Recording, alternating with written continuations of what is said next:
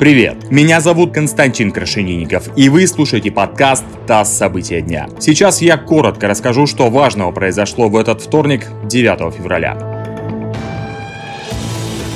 Госдума в несколько раз повысила штрафы за неповиновение силовикам на митингах. Законопроект принят во втором и основном чтении. За повторное неповиновение требованиям сотрудников полиции, Росгвардии, ФСБ, Минобороны или ФСИН участнику шествия или митинга придется заплатить от 10 до 20 тысяч рублей. Сейчас штраф составляет 5 тысяч. Максимальный штраф для юридических лиц увеличится вдвое – до 200 тысяч рублей.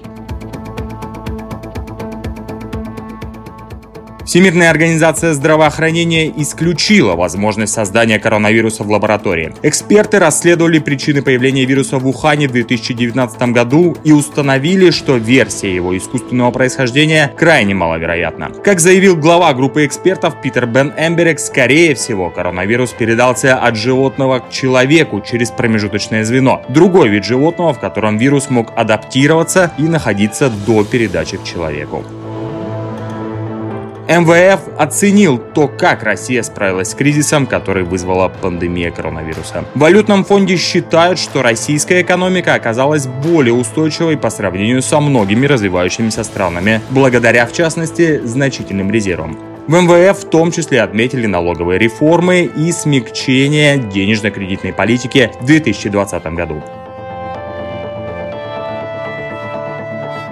Худруком Гоголь-центра вместо Кирилла Серебренникова назначен Алексей Агранович. Он вступит в должность 26 февраля, на следующий день после того, как закончится срок действия контракта с Серебренниковым. Тот, в свою очередь, попрощался с труппой театра. Гоголь-центр был создан Серебренниковым в 2012 году на базе расформированного Московского драматического театра имени Гоголя.